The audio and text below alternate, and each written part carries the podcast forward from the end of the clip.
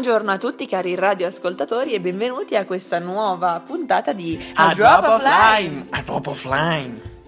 Come tutti già sapete, il tema di questa puntatona del mese di maggio sono gli stereotipi e i pregiudizi. E noi, visto che ci occupiamo della, diciamo, cultura culinaria del mondo, abbiamo pensato di scovare quei, quei pregiudizi sulla cucina che bene o male tutti conosciamo. Come ad esempio quello degli inglesi che non sanno cucinare. Ecco, questo è uno stereotipo che probabilmente avete già sentito tutti e avremmo potuto quindi oggi parlarvi della cucina inglese, ma siccome ne abbiamo già parlato parlato nel nostro quarto, se non sbaglio, episodio di A Drop of Lime, che parlava appunto della cucina britannica e aveva la ricetta del plum cake, giusto Barbie? Giustissimo, eravamo a settembre, mi ricordo. Ecco, visto che l'abbiamo già trattato, abbiamo deciso di parlare di un'altra cucina che è poco conosciuta anche perché spesso si pensa che questi, un po' come gli inglesi, non sappiano cucinare. Ed è una cucina che è molto influenzata appunto dalla cultura britannica proprio perché perché la nazione stessa deriva dal popolo britannico. Vuoi dirci tu di che paese si tratta, Balbi? Allora, per chi ancora non avesse indovinato, si tratta della Nuova Zelanda. Esattamente, tra le poche scelte di eh, popolazioni, diciamo che derivano direttamente da, da, quella britannica, che potevano essere il Canada, gli Stati Uniti, l'Australia. Beh, in generale su tutti mi sembra che ci sia questo stereotipo che non sappiano cucinare, no? Eh, un po' sì, eh, però non ditelo in giro. E noi abbiamo scelto la Nuova Zelanda perché abbiamo trovato una ricetta tipica tipica della Nuova Zelanda che ci ispirava moltissimo. La cucina neozelandese è quindi, diciamo, un'estensione della cucina inglese, infatti da essa prende diciamo, dei pasti, come per esempio la colazione, che è molto simile a quella inglese, però eh, vi aggiunge anche, diciamo, dei prodotti locali, come ad esempio le patate dolci Kumara, che sono state introdotte eh, oltre un millennio fa dai Maori e che sono rimasti appunto durante i secoli nell'alimentazione di questi popoli. Eh, tuttavia, negli ultimi anni la gastronomia tradizionale neozelandese si è arricchita anche della cucina, diciamo, eh, globale, quindi sono arrivate un po' influenze da tutto il mondo, quindi anche dall'Europa, dall'Asia e eh, dall'America. Quindi insomma adesso si trova un po' di tutto come alle nostre latitudini, oltre alla cucina tradizionale. Ma dici,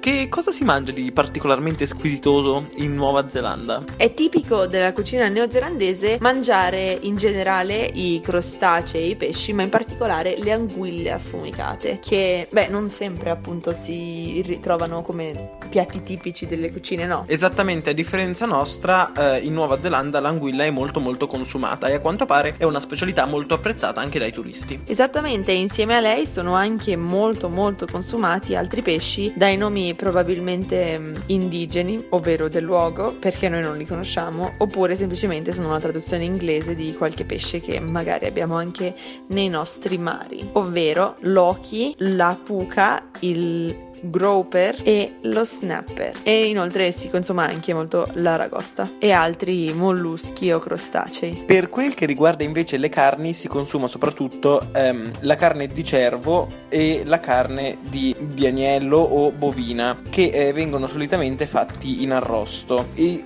però appunto il cervo si trova soltanto nei ristoranti diciamo migliori mentre diciamo nei fast food si trovano dei pasticci di carne e gli hamburger in Nuova Zelanda pensate un po' sono serviti serviti con barbabietole, insalata, uovo fritto e con i nachos. Poi ehm, la Nuova Zelanda ha anche molti prodotti caseari, quindi latte, formaggio e anche dei gelati che ehm, sono molto apprezzati dai turisti. Rimanendo sui dessert, è tipico tipico della Nuova Zelanda il dolce detto afghan, ovvero il, i biscotti afghani sarebbero, che sono dei biscotti al cioccolato fatti in casa e sono esattamente la ricetta che noi abbiamo scelto di cucinare oggi. Esattamente, noi vi abbiamo cucinato questi fantastici biscotti. Se vi interessa quindi avere la ricetta, tra l'altro sono venuti fuori molto bene perché sono molto gustosi, eh, se vi interessa vi lasceremo la ricetta sul sito netune.ch e mi raccomando non esitate a mandarci le vostre foto delle vostre opere d'arte commestibili.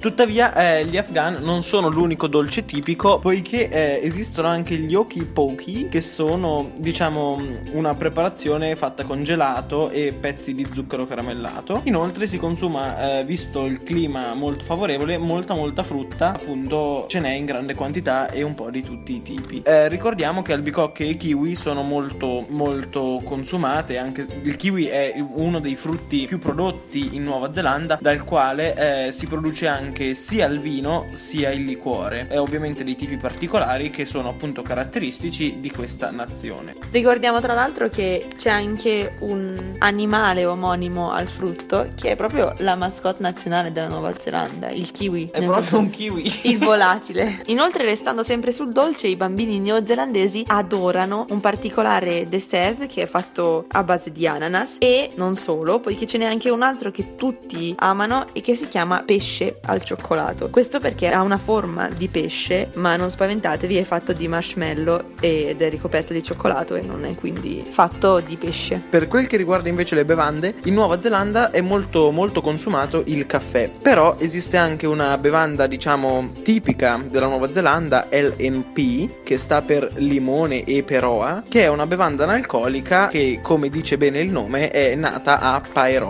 una località situata nella regione di Waikato. Consiste in una combinazione di succo di limone e acqua minerale gassata proveniente eh, da una sorgente sotterranea di Paeroa. In sostanza è la limonata neozelandese. E purtroppo siamo giunti al termine di questa fantastica eh, puntata di A Drop of Lime e quindi non ci resta che salutarvi e augurarvi buona cucinata. Ciao a tutti e alla prossima. Ciao ma ciao ma ciao!